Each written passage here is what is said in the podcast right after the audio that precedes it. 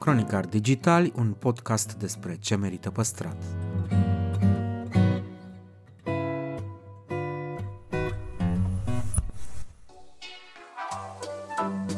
Podcastul Cronicar Digitali promovează patrimoniul cultural în rândul tinerilor, scuturând de praf și prejudecăți interacțiunea cu istoria și cultura. Între Heritage și Cool, invitații, vedete, influenceri și experți vorbesc despre propriile preocupări și pasiuni. Ne dezvăluie ce e important pentru ei și ar dori să transmită mai departe, care este relația lor cu patrimoniul românesc și ce înțeleg prin patrimoniu personal, pe chill și fan ca între prieteni.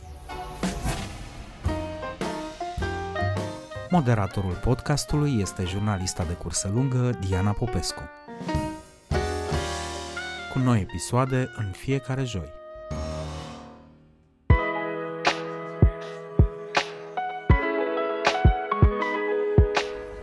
Avea foarte curând o întâlnire importantă cu cineva care, mă rog, foarte aproape. Vezi seara la mine să se arăt colecția mea de discuri? Îmi pare rău, diseara meditații doar îi pronunți supranumele și te bufnește râsul. Dar Marius Florea Vizante e un personaj cu fațete diverse. Latura lui profundă, întrebările importante pe care și le pune, temerile și lucrurile intime care îl alcătuiesc, ies la iveală la cronicar digitali. Nu vă speriați, e tot cu râsete, că altfel nu l-ați mai recunoaște. Un interviu de colecție în rubrica Patrimoniu personal. Salutare tuturor! Invitatul meu de astăzi este un om care și-a făcut un obicei și mai mult de un obicei, un job în sine din a-i bucura pe alții. Așa că eu nu pot decât să mă bucur că îl am alături pe Marius Florea Vizante. Bun venit la Cronicar Digitali!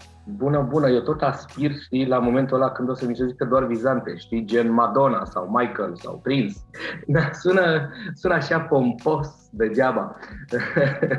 Deci ai zis tu cum mi-am făcut un job din a-i bucura pe alții, uh, cum să zic, uh, mai degrabă aș zice că mi-am făcut mari speranțe. Eu zic că ești pe calea cea bună, această tânără speranță, cu mari speranțe, e pe calea cea bună, eu zic că e cazul soții tot așa.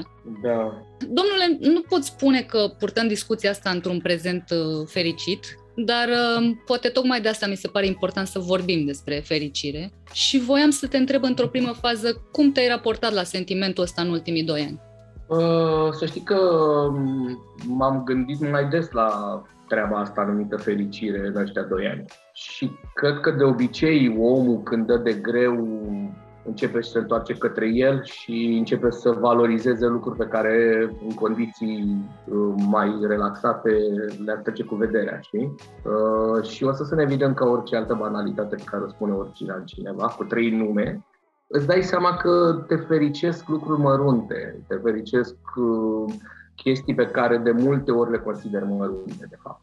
E doar o chestie de percepție. Sigur că momentele de maximă fericire sunt rare în viața unui om și așa și trebuie să fie calminteri. Asta n-ar mai fi un uh, adjectiv uh, fără grad de comparație, nu? Și atunci el trebuie să fie fără grad de comparație, trebuie să fie unic și greu repetabil, nu? În rest, starea de bine sau de mici bucurii care până la urmă adunate și însumate duc așa către o linie. Bă, am avut o viață împlinită, fericită, mulțumită, zic cum vrei. Fericirea așa, eu așa o aud ca un lucru rar și maximal. Mamă, ce cuvânt bun am găsit. Asta, de fapt, știi de unde vine cuvântul ăsta? Uh, mi-a spus mie odată un medic chirurg care a venit la un spectacol și care zicea, eu ziceam, domne, cumva noi ne asemănăm, avem spectacol de fiecare dată. Uh, ne pregătim, ne pregătim și dăm câte un spectacol, că și chirurgul până la urmă tot uh, performează, știi? Și el zice, da, numai că e diferență fundamentală între noi. Care e aia, zice?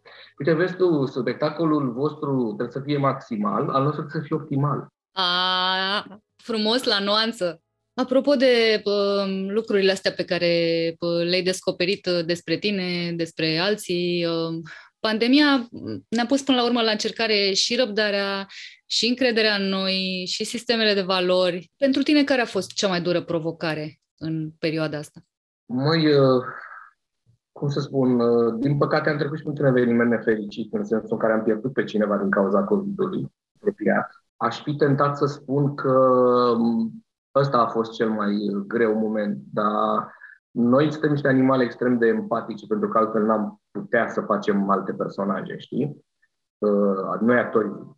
Și atunci empatizez și cu alte tipuri de suferință sau de nefericire, dacă vrei. Uh, aș putea fi suficient de egoist să spun că a fost ceva atât de nedrept și atât de, de stupid. Am și scris ceva pe tema asta, am un mic, un mic text care se cheamă Povești cu morți degeaba. Mm, dar, de fapt, cel mai greu a fost uh, sentimentul ăla de sufocare dacă cumva nu o să ne mai întoarcem la o așa zisă normalitate. Sentimentul ăla că rămâi fără orizont, fără aer. Pur și simplu, o sufocare și fizică, dar și psihică.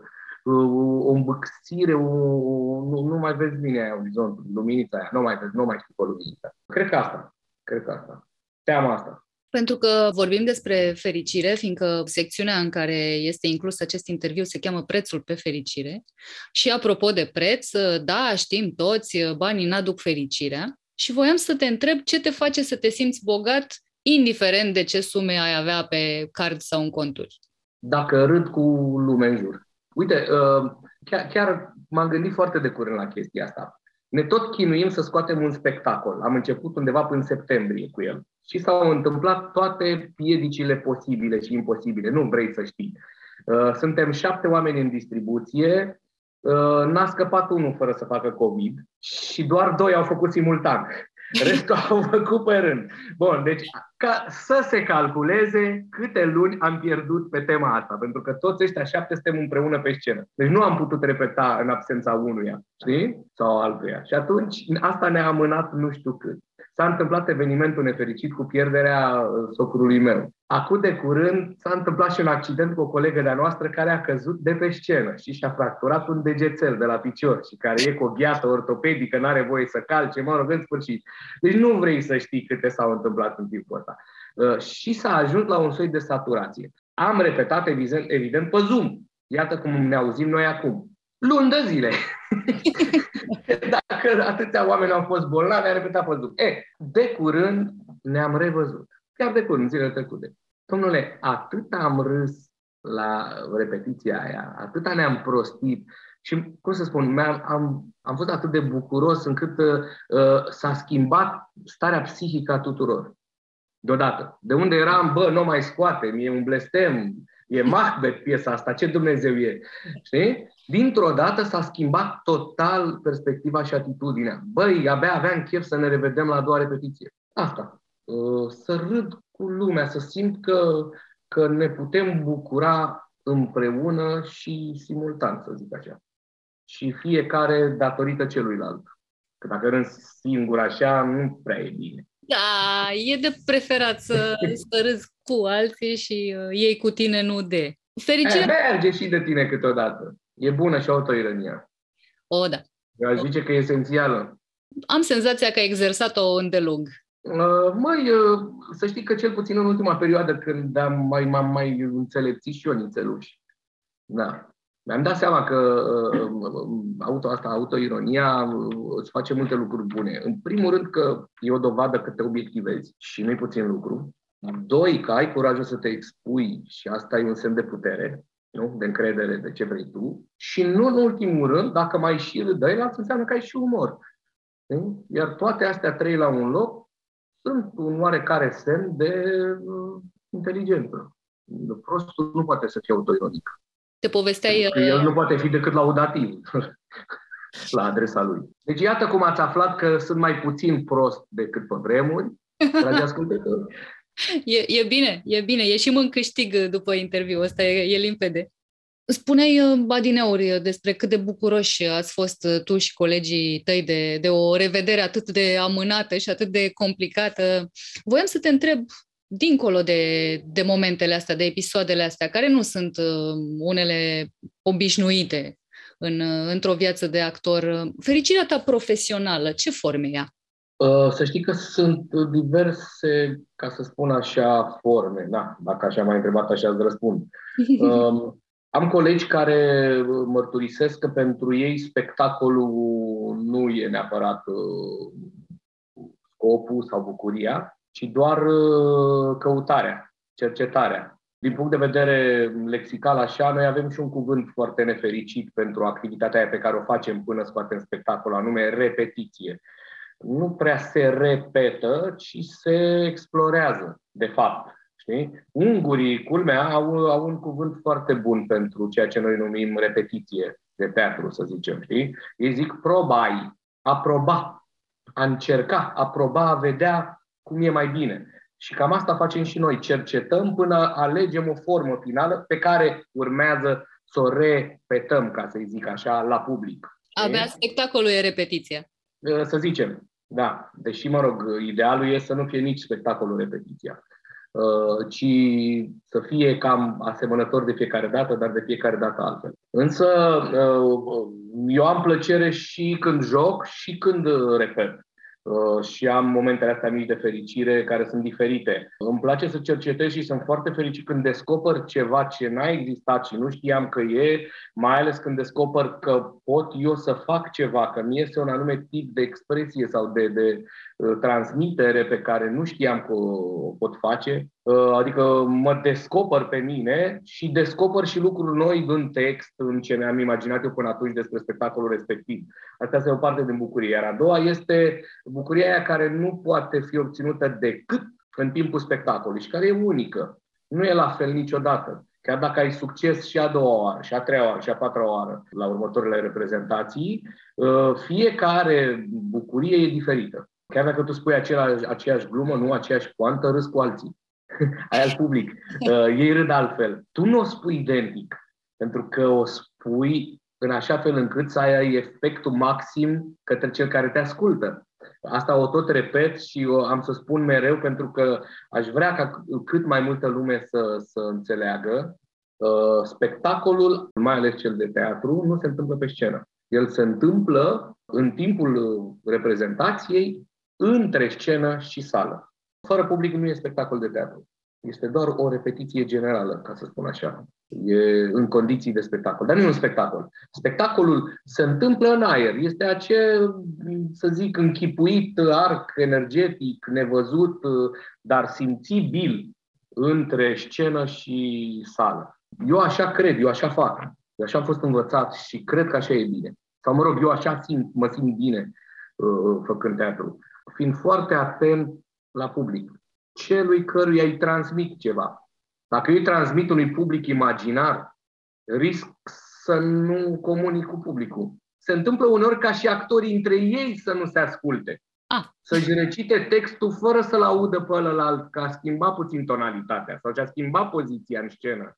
Sau face alt gest, altă, care înseamnă și altceva. Uh, se întâmplă lucruri de genul ăsta și sunt uh, triste. Noi asta, de fapt, trebuie să căutăm pe scenă. Autenticul. Acel lucru care se întâmplă aici și acum, în, sub ochii tăi spectatorule. Asta și face ca teatru să fie diferit ca formă de artă în raport cu, să zicem, cinemaul. Da, uite, în, uh, în situația asta în care ne găsim de doi ani încoace, s-a făcut foarte mult, sau mă rog, destul de mult teatru online.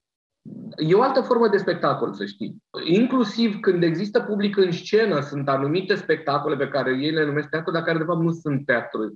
Se îndepărtează de, de ceea ce spuneam eu acum că e teatru. Uite, pot să-ți spun că așa se întâmplă cu... Uh, am văzut cu ochii mei vreo două sau trei spectacole de-a domnului Purcărete. Uh, Danaidele, Fedra, care mai degrabă erau uh, uh, niște spectacole de reprezentare decât de comunicare directă cu publicul. Adică ele puteau trăi și în sine. Ele aproape că puteau fi, nu știu cum să zic, înregistrate și date ca atare, filmate, date ca un produs media. Ele funcționau și fără.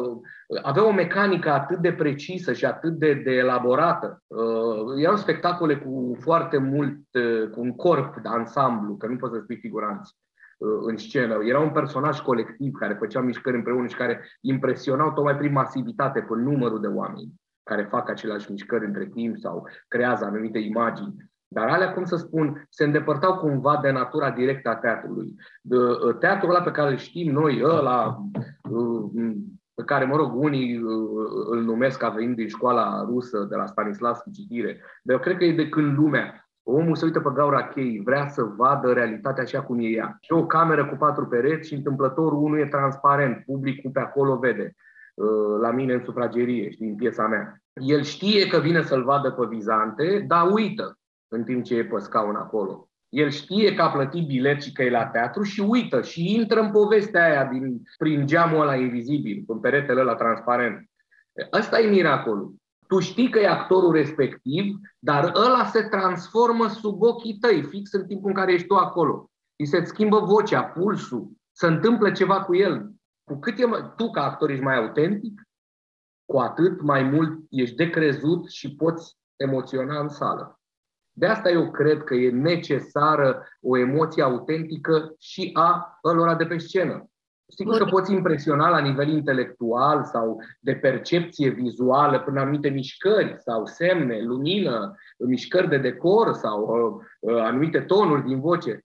Dar cel mai profund, cel mai greu și cel mai uh, valoros, cred eu, este uh, uh, momentul ăla în care se întâmplă ceva cu actorul. Devine altcineva. Și eu aproape că mă frec la ochi, uit că ăla e vizante sau cine o fi în fața mea. Și mă mai și emoționează culmea, mă face să râd sau să plâng. Asta vreau, eu spre asta aspir. Apropo de ce încerci să faci, ce n-ai face niciodată în teatru sau în afara lui, doar încercând să-ți fie ție bine?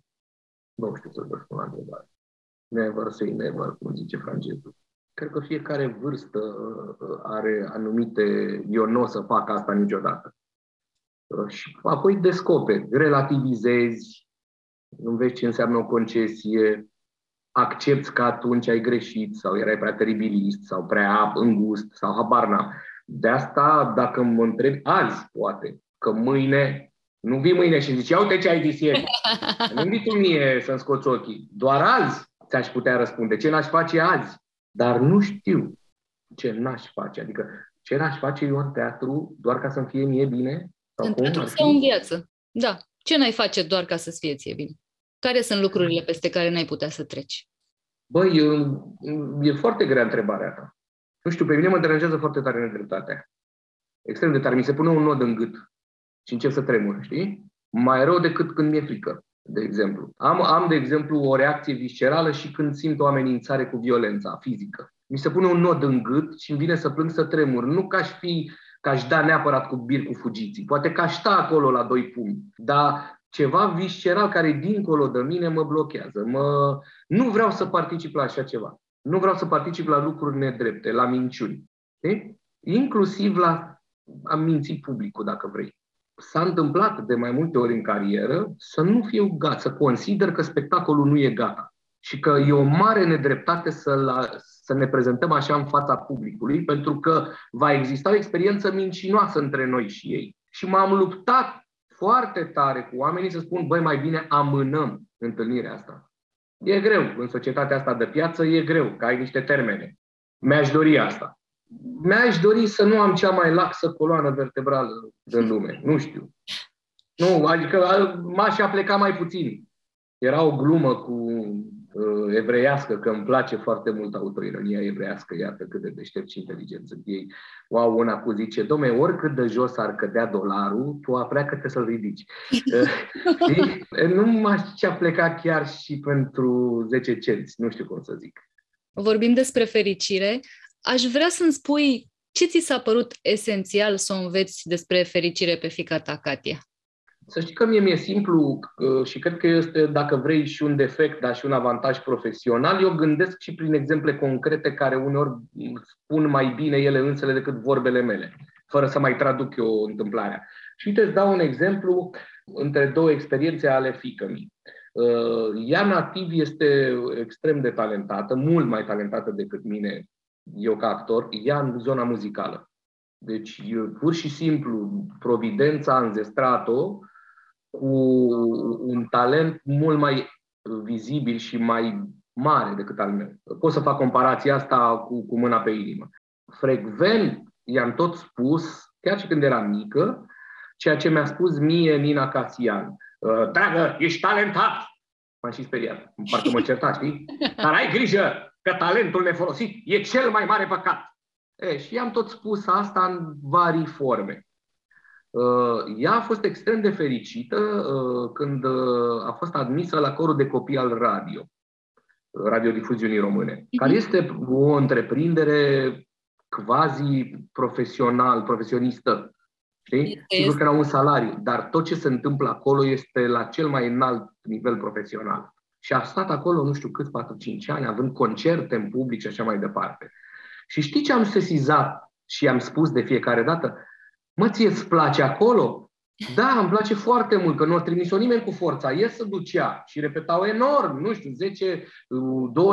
10-12 ore pe săptămână când aveau concerte. Uh, era în timpul ei liber, era un copil, poate voia în parc, poate voia cu trotineta, bar n-am, nu știu ce voia. E, nu ea să ducea acolo. Dar la spectacol am avut așa tot timpul sentimentul că e foarte atentă și foarte încordată la ce face. Acum, foarte de curând, a avut o cântare ea și cu vocea cu un băiat cu chitara, într-o cârciumioară. Dom'le, și am văzut-o savurând momentele alea, cântând cu ochii închiși și bucurându-se. Și uh, mi-am dat seama că poate și vorbele mele au ajuns unde trebuie, dar că în mod special e foarte important să-l ajuți pe om să-și găsească drumul lui, locul lui, nu să facă ca tine. Și asta cred că este o experiență pedagogică, o, o, o învățătură pedagogică extraordinară. Datoria pedagogului este să-l ajute pe învățăcel să devină el însuși sau un el însuși mai bun. Nu știu dacă am răspuns. Da, cam așa. Incredibil, dar ai răspuns, da. Mă întrebam cât de greu e să faci comedie în vremuri atât de complicate. Bă, depinde cu, din nou, de context, la ce te raportezi cum te raportezi și cât te raportezi. Uite, povestesc ceva apropo de faptul să nu spui că eu niciodată nu o să și mă dau exemplu pe mine. Ceva mai de mult jucam în scrisoarea pierdută la Teatrul Național și uh, eu jucam uh, Brânzovenescu, Mircea Albulescu, regretatul Mircea Albulescu juca Farfurii. Eu veneam de la o repetiție și am ajuns la apropont să înceapă spectacolul. Și am simțit că meșterul Albulescu e diferit față de altă dată juca din, toate, din toți rărunchii, încerca să fie comic, exagerând, dând pe afară, uh, vrând cu orice preț să, să dărâme sala de râs. Realmente făcând un soi de overacting. Mă, și mă, mă uitam și nu înțelegeam ce-o fi vrând. O avea pe cineva în sală, uh, pe care vrea cu tot din adinsul să-l impresionează în mod excesiv, nu știu, ceva, ceva nu era ok. Și după prima scenă, ies și mărturisesc asta cu Ivan Culise. Meșterul zic e turbo, bagă turbo, zic, nici nu mai am loc pe lângă, pe lângă el. Și el îmi zice, nu băi, trage de el că tocmai s-a întâmplat un accident cumplit de mașină și și-a pierdut nepoata și fiul sau fica, nu rețin minte acum, în ziua aia. Te rog să mă crezi că mie nu mi-a mai venit să intru în scenă și am privit tot ce s-a întâmplat, că eu jucam cot la cot, ăsta e cuplu nedespărțit, intram tot timpul în scenă cu meșterul, jurându-mi că eu nu o să fac niciodată asta. Că o, un asemenea tip de pierdere, cum să zic, nu merită nimic altceva decât să, să te oprești și să plângi pentru ea. Știi? E, arc peste timp, într-o seară, pe la 10 jumate seara, se prăpădește maica mea, iar a doua zi, la ora 7 dimineața, aveam avion către Spania, unde aveam un turneu pentru românii din Spania cu un spectacol. Erau trei spectacole în trei săli diferite mari, de sute de oameni, sold out, mulți actori, decoruri, bilete de avion, cazări, în orașe diferite, transport, pentru că acomodare și mai departe. Și ăla era momentul când eu jurasem că nu o să fac altceva decât o să stau și o să-mi plâng mama. Și noaptea aia eram ferm convins că dacă eu am să spun că nu vin mâine la aeroport, o să mă înțeleagă. Dar în același timp, în noaptea aia mi-am zis că am făcut tot ce am putut să fac pentru ea până acum și că toți oamenii ăia care și-au cumpărat bilet și care se vor fi îmbrăcând frumos și vor fi venind la teatru și vor vedea că nu se joacă, vor fi îngrozitori de triști. Plus toți banii aruncați pe bilete, pe cazări, pe transporturi, pe închirieri de sări și mai departe. De pentru care la ora 5 jumate dimineața eram la aeroport. Și am jucat un spectacol de comedie, trei zile la rând, inclusiv în ziua mormântării, și am jucat cât am putut eu de bine. Mi-am adus aminte de meșterul Albulescu și nu am jucat gros, dar uh, am încercat să fac tot ce pot pentru oamenii vii. Nu știu de unde am plecat și unde am ajuns, care era întrebarea, dar știu De că la a era- face comedie tocmai în vremuri complicate și tragice. E, mai complicat de ce ți-am povestit eu acum e greu. Dar să știi că întotdeauna, tocmai în vremurile complicate, oamenii au nevoie de comedie. Eu, de exemplu, am scos de la Naftalină un personaj, uh, Dorin Zidaru, l-am numit eu, Mhm. că pe mine mă cheamă și Dorin, deci fa- am practic patru nume. Dorin Florea Vizante, da? Așa. Uh, Dorin Zidaru, pe care l-am scos de la Naftalină în primele zile de izolare. Și am constatat uh, în mod organic, că nu mă pricepeam eu să bag bani sau nu aveam de unde să mai bag și bani după ce că munceam gratis zilnic. Făceam câte un filmuleț de ăsta mic zilnic cu Dorin Zidaru și îl postam pe Facebook. Am făcut o pagină a acestui personaj și postam acolo. Și am sesizat o creștere fabuloasă. Deci s-au mirat toți cei care se pricepeau la Facebook că în, nu știu, o lună de apariții zilnice pe Facebook am ajuns la mii de urmăritori, la zeci de mii de vizualizări ale unui filmuleț, niște performanțe, înțeleg eu, incredibile. Și nu le-am pus pe seama nemai întâlnitului personaj sau al nemai întâlnitelor mele glume, ci pe nemai întâlnita nevoie a oamenilor de a ieși din frica aia dată de izolare abia când e greu ai nevoie de ceva care să te facă o secundă să uiți. Știi cum ziceam? Eu știu că la vizante, dar uit. E, așa uită și ei pentru o secundă că e izolare, că e pandemie, că e greu. Deci uh, aș zice că poate e mai greu până începi, ca să răspund la întrebare. Până te apuci. După aia, uh, cum să zic, e și terapeutic pentru tine, poate și pentru ceilalți, dar în orice caz e necesar, știi? O fi greu, dar și când e greu trebuie să respiri, trebuie să mănânci, trebuie să, nu, să râzi, să plângi, să... Na. Ultima mea întrebare este scurtă și la obiect. Care e prețul tău pe fericire? Păi, uh, fericirea altora. Nu altfel cum. Uh, și nu cred că poți să fii fericit singur. E ca spectacolul, știi? El nu are loc în tine.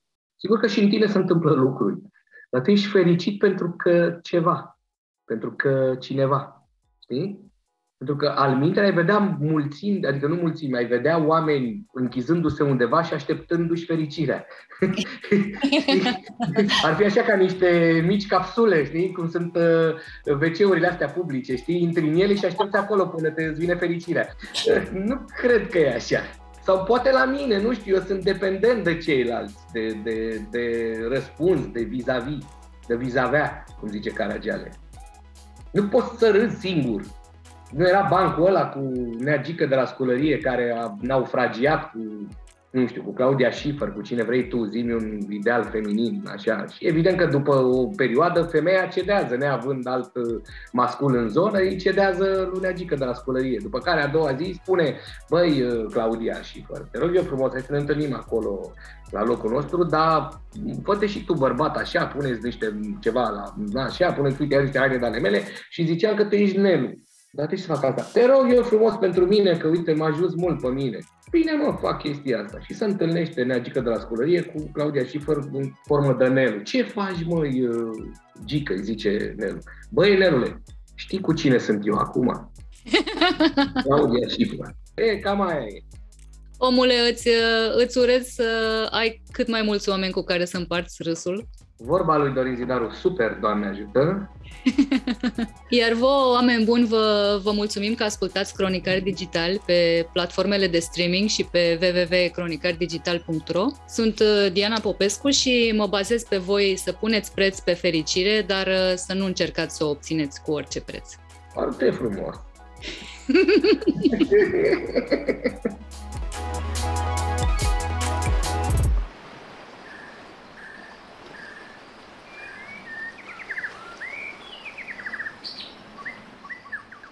Cronicar Digitali, un podcast despre ce merită păstrat.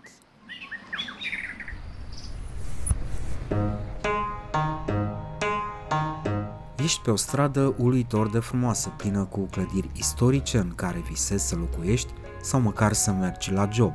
Brusc, dai de o ruină sau de un bloc nou total ne la locul lui. E realitatea din România pe care mulți oameni se străduiesc să o schimbe. Urmărește rubrica Cine ascultă o casă, finanțată de Ordinul Arhitecților din România, prin timbrul de arhitectură. Află vești bune, povești cu case și zone ascultate și puse în valoare. La final puneți o dorință. Să le fotografiezi, să devii proprietar de casă veche, să te implici când în cartierul tău se pregătește o construcție anapoda? Tu alegi.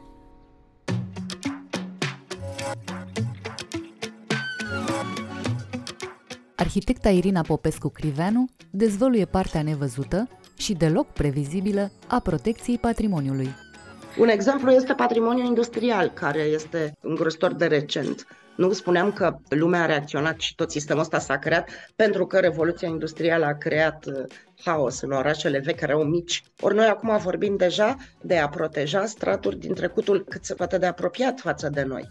Aflăm cine și cum stabilește importanța unei clădiri, care sunt regulile după care trebuie integrată arhitectura nouă în zonele istorice și de ce nu e urbanismul din România în rândul lumii civilizate.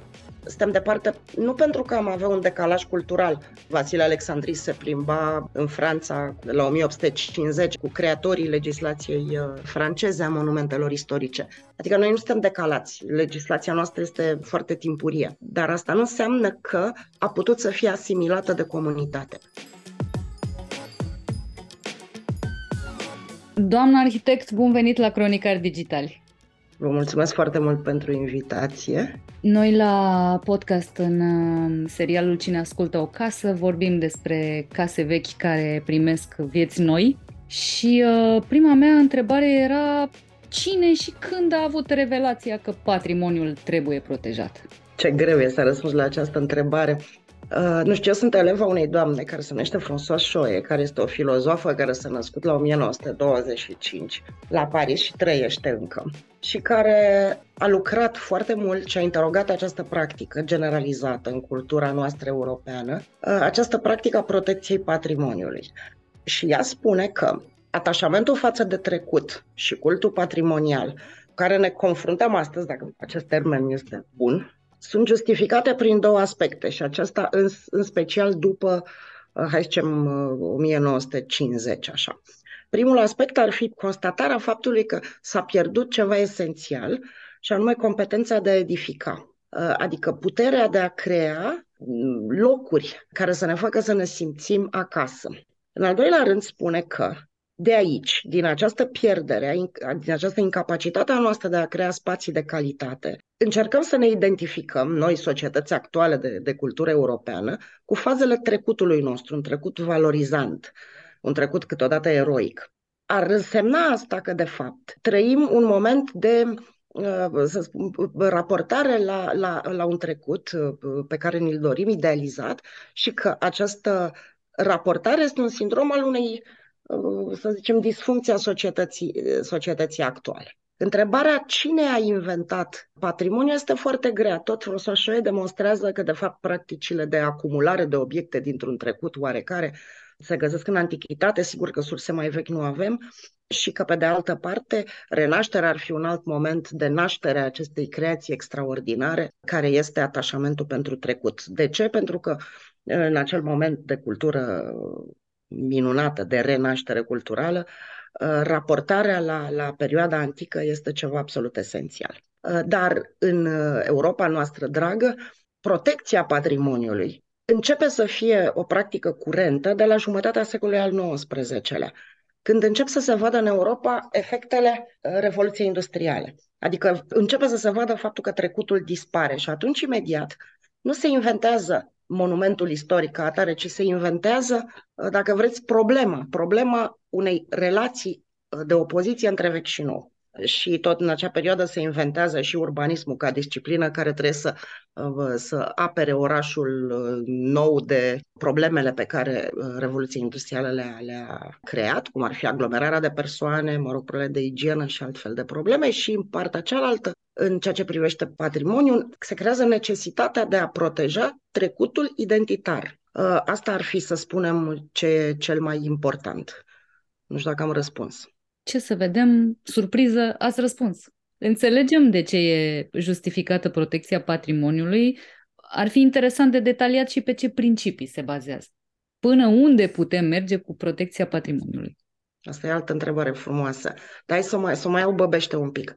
Ce înseamnă monument? Monumentul creat de orice grup uman uh, pentru rememorarea sau comemorarea unor persoane sau rituri. Adică dacă e totem sau catedrală, fiecare grup își dorește comunicarea către generațiile următoare a propriilor eroi, a propriilor uh, uh, rituri, a propriei genealogii până la urmă.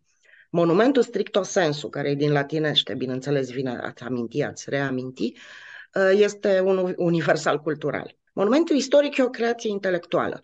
E o creație, cum spuneam, că e, să zicem că e a renașterii, prin care o elită consideră că din pricina unor valori care sunt pentru istorie, pentru artă, pentru istorie arte, așa spune François Choe, o parte a bunurilor moștenite din trecut trebuie să fie transmise generației următoare. Deci, practic, protecția e indisociabilă statutului monumentului istoric.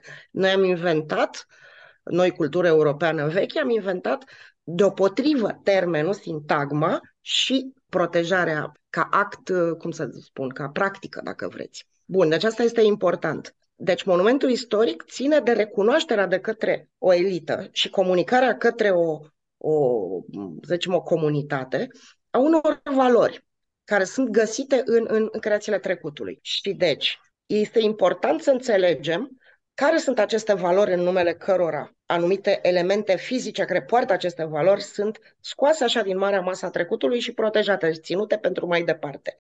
Întrebarea e cât din parcul Uh, obiectelor provenite din trecut trebuie să fie transmis generației următoare și cu ce preț. Iarăși e un răspuns care trebuie să fie conjunctural în funcție de moment și de, și de locul în care se uh, petrece uh, acest lucru. Dar o casă, casa e ca omul, nu se naște, trăiește și moare. Anumite clădiri, anumite construcții rezistă de la sine, fiindcă sunt zdravene, cum ar fi podul lui Apolodor sau uh, Coloseumul da? Altele sunt îngrozitor de fragile. Modul în care trebuie realizată protecția diferă, desigur, între opera majoră și opera minoră, între chestia zdravănă și chestia fragilă. Însă înțelegem cu toții că protejarea tuturor straturilor care vin din trecut este o aberație avem și noi dreptul, legitimit, există legitimitate pentru a crea noi straturi. nu e așa? Și atunci imediat se pune problema selecției.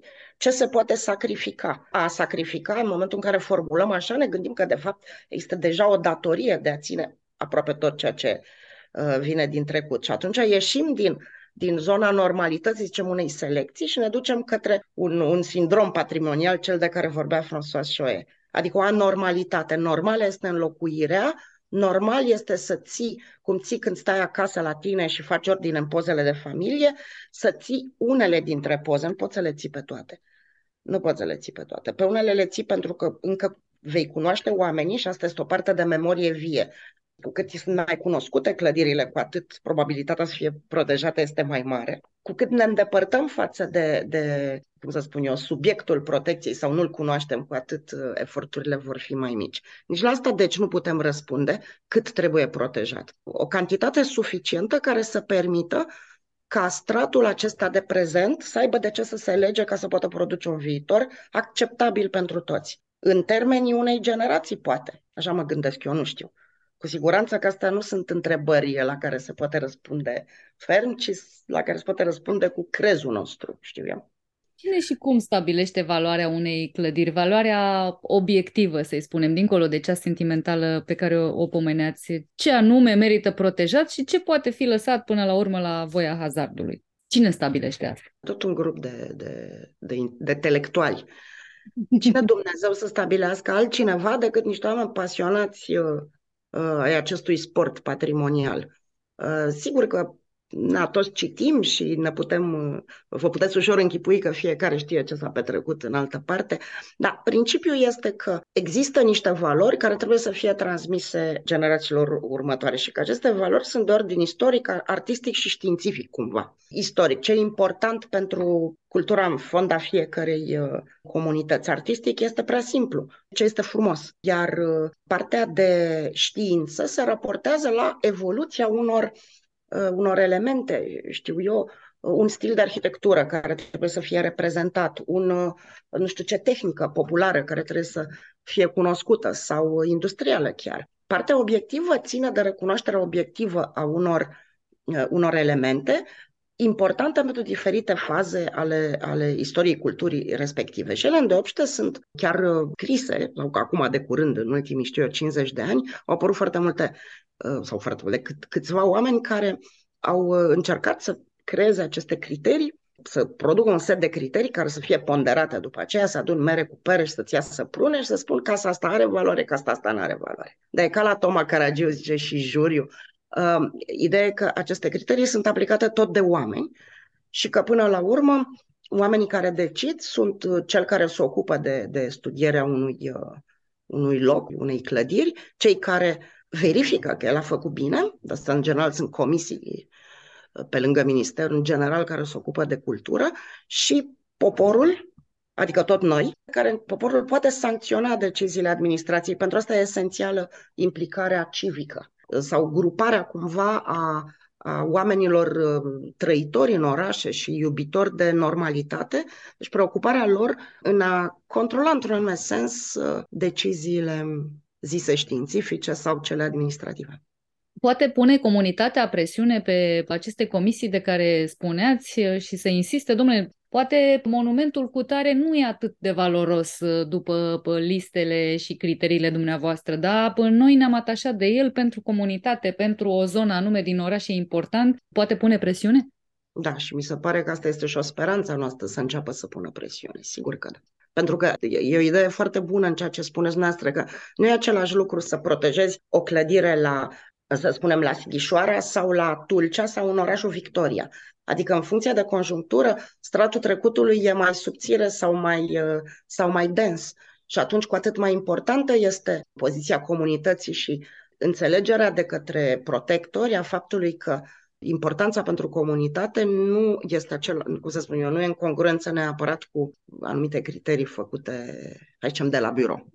Un exemplu este patrimoniul industrial, care este îngrozitor de recent. Nu spuneam că lumea a reacționat și tot sistemul ăsta s-a creat pentru că Revoluția Industrială a creat uh, haos în orașele vechi care au mici. Ori noi acum vorbim deja de a proteja straturi din trecutul cât se poate de apropiat față de noi. Da, acum am trecut și de perioada uh, patrimoniului industrial, nu? Și, și ne preocupă chiar uh, cartierele socialiste, ceea ce mi se pare extraordinar, de normal. Da, în fine.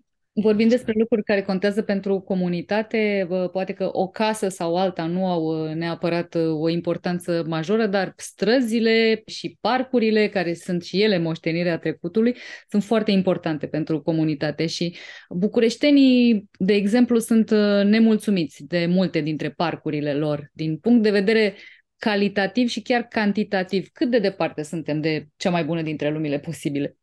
La noi e ceva extraordinar, e că suntem și aproape și departe. Suntem foarte aproape pentru că există un atașament real al, al societății pentru un patrimoniu care e încă viu pentru noi. Și patrimoniul ăsta este și biserica, și grădina, și școala, și locul istoric, adică la Țebea sau la, știu, Muntele Găina sau în tot felul de alte locuri, uh, tradiția încă nu s-a pierdut. Asta este o, o treabă extraordinară, dar se leagă de memorie vie, deci de monument, nu de monument istoric.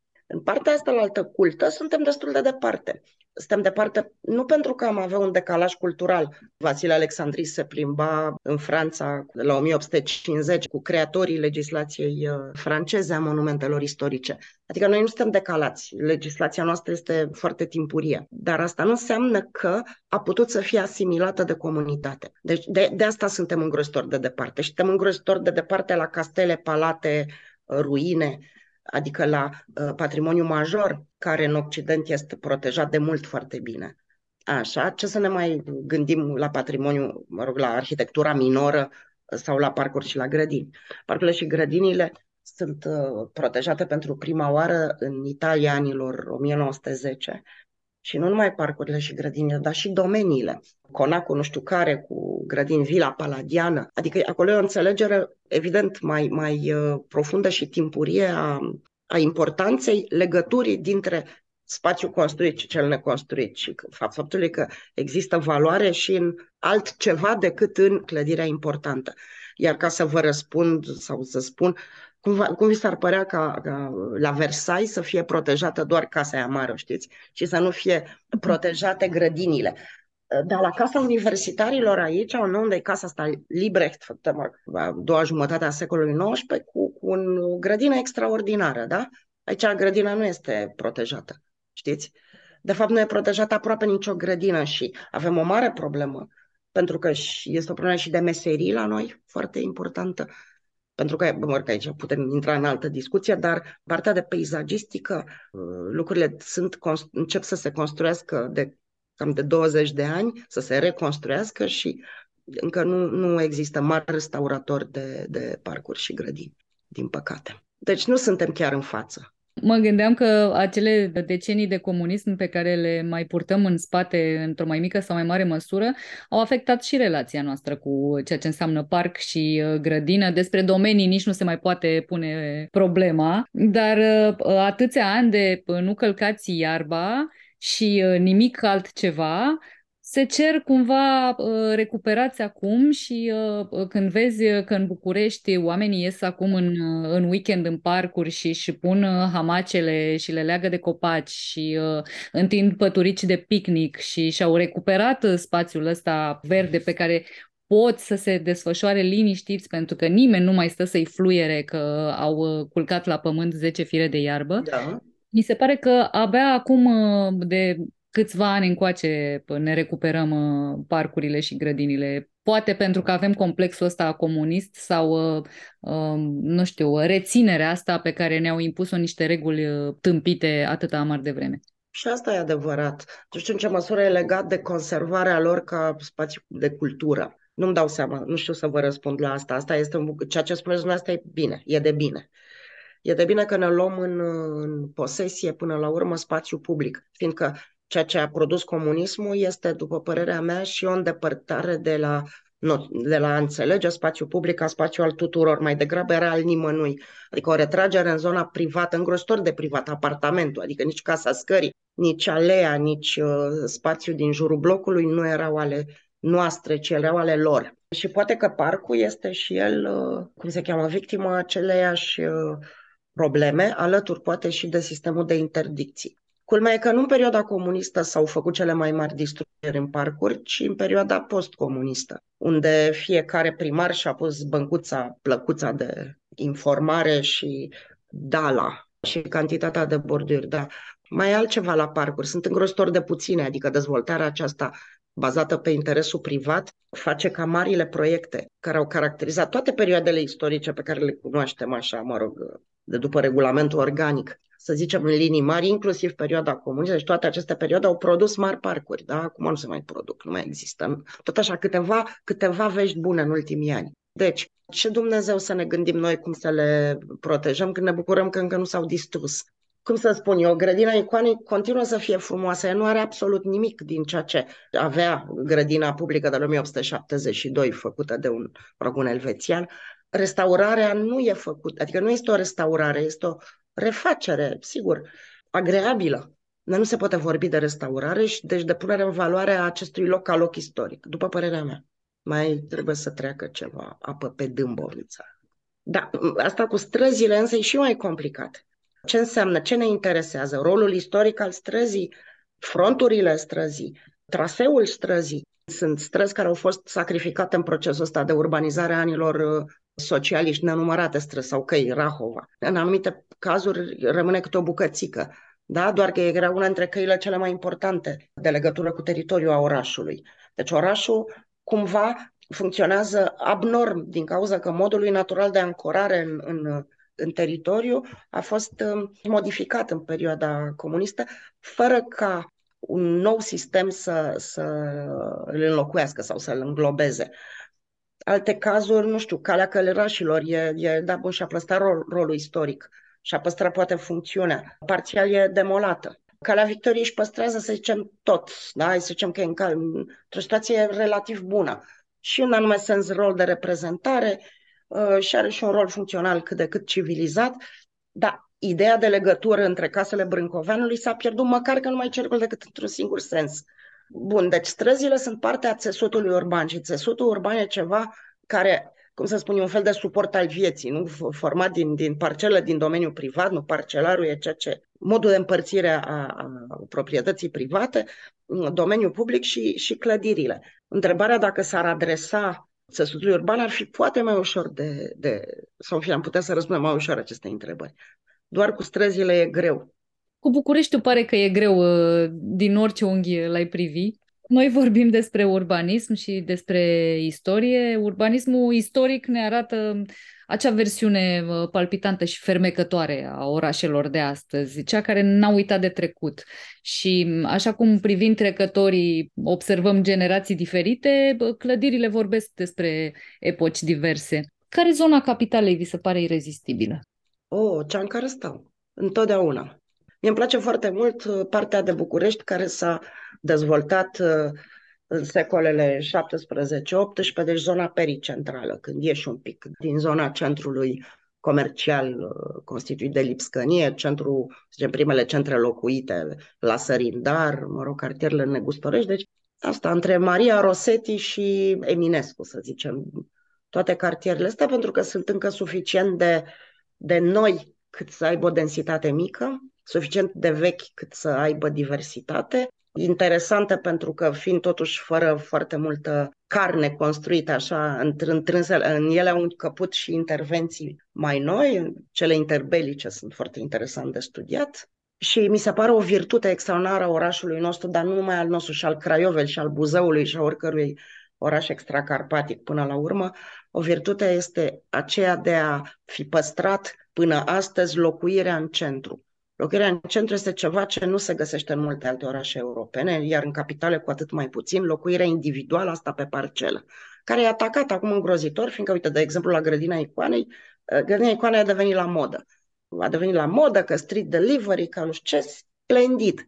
Doar că atacul unor zone comerciale asupra unor, uh, cum să spun eu, medii foarte discrete care erau uh, zonele de locuit din oraș este un atac nedrept și căruia locuirea asta mică uh, bucureșteană nu-i poate face față. Și nu este același lucru să stai într-o curte cu cinci uh, familii sau să stai cu temirce activități comerciale.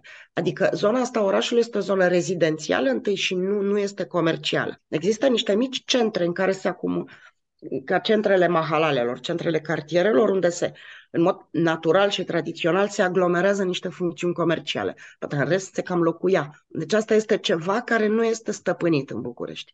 Și anume, cum se cheamă, dispersia funcțiunilor, să le spun așa, ca în memoriile de urbanism, din sectorul terțiar, așa, asupra locuirii. Da? Pentru că asta produce mari probleme locuirii și mai are un, un efect pervers nu-mi place mie vorba, dar gentrificarea. Dar ideea este că altă virtute a orașelor noastre este mixitatea socială. Mixitatea dată istoric, nu o explicăm acum, Asta înseamnă că există populație de multe categorii în același spațiu și această coexistență, cum să spun eu, ne apără de tot felul de abuzuri. Ori lucrul ăsta este pe terminatele și asta este o problemă de politică urbană, adică conservarea și a, a populației mai puțin înstărite în centre este uh, o necesitate din punctul meu de vedere. Dar o asemenea situație nu uh, duce la problema aceea a unui om de o condiție medie sau uh, chiar mai uh, jos de atât, care locuiește o clădire de patrimoniu și care nu-și permite să o restaureze, să aibă grijă de ea așa cum ar trebui și ajunge în situația aceea veșnică în care cade tencuiala și nu numai, iar omul care locuiește acolo spune eu nu-mi permit să, să investesc în, în restaurarea sau reabilitarea acestei clădiri. De acord, al cui e patrimoniu? E al lui sau e al nostru? Din moment ce noi considerăm ca țară că există anumite elemente care trebuie să fie protejate și Ministerul Culturii se, pune, se, se așează în poziția de protector, creează, stabilește niște responsabilități, desigur, proprietarului, dar și, și primăriei și lui uh, ca expresie, mă rog, a puterii centrale, păi acu e responsabilitatea. Numai a proprietarului, așa cum este în România acum, asta este ceva greșit. Este absolut normal ca statul să-și intre în, în, nu numai în drepturi, ci și în obligații în, în zona patrimonială și să ofere sprijin celor care nu au un venit uh, suficient. Bun, iată. Pare că suntem pe cale să rezolvăm ceva. Dacă, dacă, bineînțeles, Da, este teoretic e foarte simplu, practic lucrurile din păcate întârzie foarte mult în direcția asta, dar și aici sunt niște vești bune, că și aici acum încep să apară preocupări ale, ale în special ale unor primării de orașe mai mari pentru a proteja patrimoniul. Încă nu am ieșit din ideea, știu, a protejării fațadelor, îmi dau seama, dar în curând cred că vom ieși, sper. Vorbim despre straturi noi care se adaugă orașului. Care sunt regulile de aur după care ar trebui integrată noua arhitectură în zonele cu importanță istorică? Nu știu dacă avem o, o rochie pe care o iubim foarte mult și s-a găurit, dar reușim să, să, să coasem ceva, să facem din ea altceva, fie să o, să o reutilizăm, nu așa? Să zicem că o purtăm în casă, dar o reutilizăm, ea nu moare încă, știi, o facem halat. Pe de altă parte, putem să-i punem două flori și un zorzon și să mergem la petrecere cu ea. Dacă facem asta, înseamnă că o restaurăm. Restaurarea înseamnă a da o nouă identitate, păstrând din straturile trecutului ceea ce este esențial, eliminând ceea ce este mai puțin important și dându-i o nouă strălucire astăzi, în lumina zilei de azi, în conștiința prezentului. Da? Acest lucru se aplică rochei, canapelei, uh, casei și orașului. Deci o intervenție la scară mare, cum ar fi reglementarea unui, unei zone istorice, trebuie să fie realizată cercetând trecutul, evaluând ceea ce trebuie să fie menținut sau poate să fie menținut pentru un orizont de timp oarecare. Și, uh, mă rog, creând sistemul de reguli care să conducă la, mă rog, într-un timp oarecare, la, la îndeplinirea, zicem, a obiectivelor.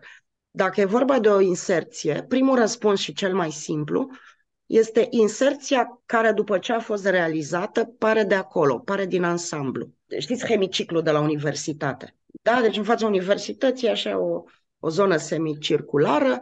Dacă stăm cu spatele la universitate și ne uităm, pe dreapta este o casă așa mai veche, 1900, franțuzită. Un palat de asigurări generală, mă rog, care e făcut pe la, nu știu, 1900, sper să nu zic prostică, e așa, de Oscar Mauch.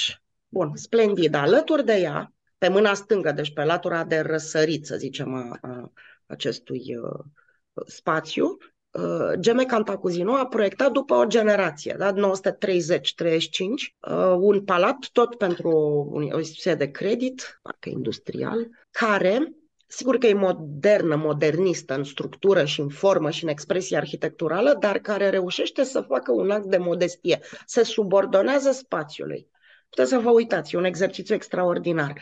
Pentru mine, acel exemplu e minunat. Da? Deci puțină deferență, pentru că în toate zonele acestea istorice, ce primează? Primează conservarea elementelor care îi dau identitatea locului și care, cum ați spus și dumneavoastră, nu sunt numai case, sunt și străzi, sunt și parcuri sunt și elemente care țin de modul de uh, alcătuire în timp a, a locului respectiv, adică ce fel de case s-au făcut, pentru cine s-au făcut, ce voiau oamenii, cum stăteau. De exemplu, la București, grosul caselor până în perioada interbelică au tindă și două camere. Sigur că tinda aia devine un hol extraordinar și cele două camere devin minunate, dar până la urmă e același tip de locuire, foarte aproape de pământ. Dar în perioada interbelică se schimbă. Apar alt film. Nu-mi contează ăștia suntem, ce Dumnezeu. Deci aceste elemente trebuie să fie înțelese și, și cumva protejate. Pe de altă parte, există intervenții reordonatoare de spațiu. Putem uh, istoric să ne gândim la unele. Uh, nu știu, ce a făcut Osman la Paris este tot o restaurare, sacrificând trecut, nu știu cum, dând o identitate. Nu știu la, în România exemple de asemenea calibru. În fine, și știu puține exemple bune. Am stat de vorbă cu un prieten acum care reușeam mă gândesc, bă, Hai să vedem și zone și intervenții de bună calitate unde, unde găsim. Am unde să găsim? Am reușit să găsim la Baia Mare, unde, în fine, și el și eu suntem încântați de ceea ce a făcut, mă rog, doamna Mitru și domnul arhitect de foarte bună calitate, domnul Pașcuț, acum 10-20 de ani poate au început. Mai sunt câteva exemple bune, dar uh, uh, din păcate trebuie să le căutăm cu lumânare. Da? Sperăm ca, nu știu, colegii noștri mai tineri să dea o adevărată lumină intervențiilor. Pentru asta, pentru că e nevoie, acum se poate face, până acum 30 de ani, orice grădină, în care, pe de o parte, scuze, o mică paranteză, ne place să mergem la cârciumă pe Remia Grigorescu sau, nu știu, lângă grădina Icoanei. Minunat! Că ne place ce vedem, ce... dar dacă pe de altă parte înțelegem perfect beneficiarul care acolo, în orice grădină, va construi un mândru puz, din care va rezulta un mândru bloc da? Deci suntem și așa și altminteri. Și până când nu uh, cum să spun, vocea noastră, de data asta nu noi arhitecții, ci noi împreună cu voi, cu inginerul, cu... Adică până când nu devine, dacă vreți, o nevoie colectivă aceea de protecție a spațiului, care ne place, nu va exista un real sistem uh, în țară, știți? E limpede că urbanismul are nevoie de profesioniști și are nevoie de foarte multă informație, cu cât îl faci după ureche, cu atât uh, e nenorocirea mai mare. Ce ne puteți spune despre uh, modul în care se manifestă relația asta între cercetare, protejare, reglementare, dincolo de poezia pe care o poți intui într-o astfel de întreprindere, trebuie să fie niște lucruri foarte bine puse la punct, niște lucruri bătute în cuie, niște lucruri care să te ajute să, să nu sar calul și să nu iei pe arătură. A, bineînțeles, e un tip extraordinar, îl cheamă Gustavo Giovannoni, marea personalitate a Italiei anilor 30, da? și care scrie și explică, de fapt, ce înseamnă metoda asta de cercetare în evoluția orașelor până la urmă, care este o cercetare foarte interesantă, istorică, desigur, dar e operațională, are un scop precis, un fel de sociologie. De fapt, urbanism și sociologie, tot e pentru că ne dorim un viitor mai bun.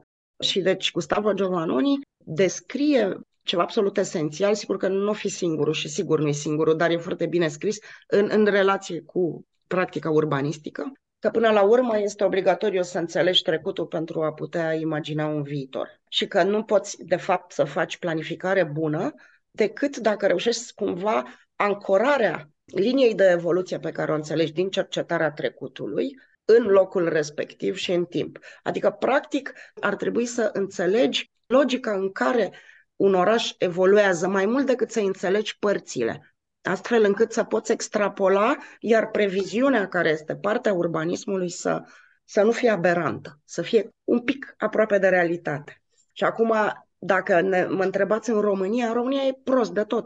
Până în anii 70 s-a dezvoltat foarte multă știință de carte în România referitoare la modul de intervenție în zonele istorice. Atât de multă știință de carte încât nu prea există diferență conceptuală față de Europa oamenii foarte la zi, doar că post cu tremurul din 77, post desfințarea Direcției Monumentelor Istorice și, cum să spun eu, uh, strivirea specialiștilor și împrăștierea lor, Sanda Ignat, de exemplu, prietena noastră a ajuns la nu știu ce studiu, cum se cheamă, Institut pentru Probleme Balneare, adică oamenii, grupurile care, care uh, ajunseseră la un nivel extraordinar în direcția asta au fost burătăcite. Da? Pentru că patrimoniul sau protejarea patrimoniului nu a fost o preocupare a ultimilor ani ai socialismului românesc. Și asta, ceea ce a produs acest, și restaurarea la fel, da? Deci amândouă.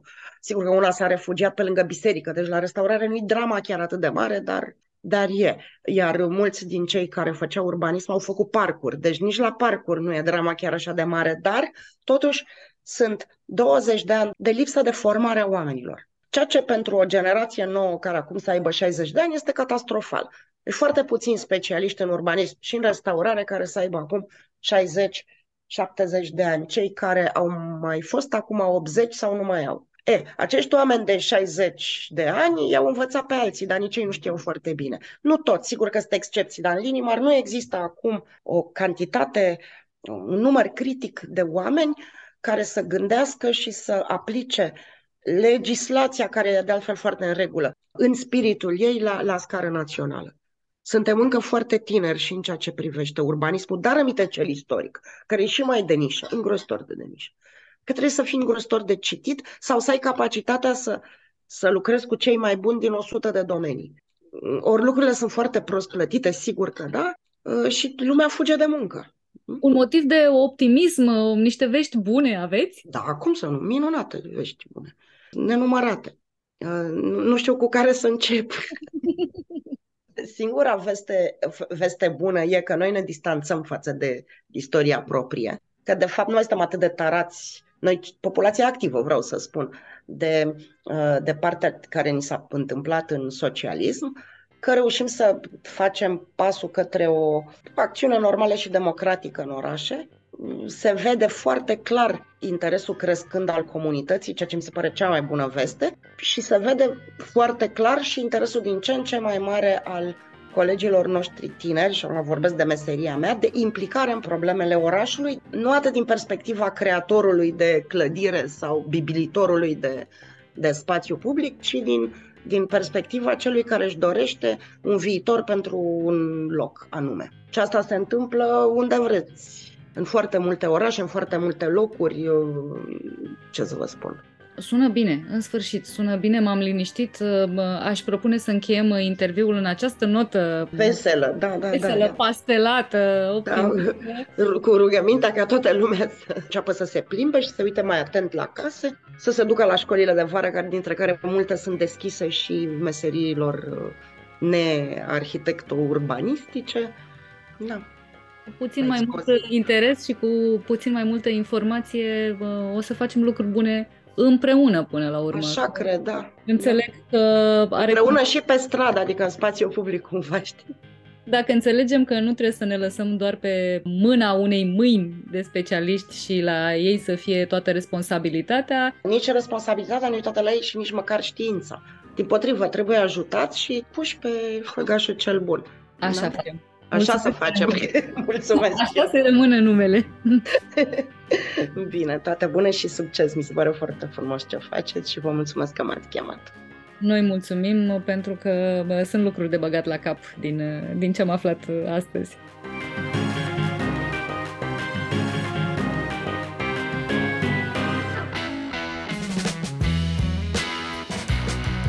Cronicar Digital, un podcast despre ce merită păstrat. you.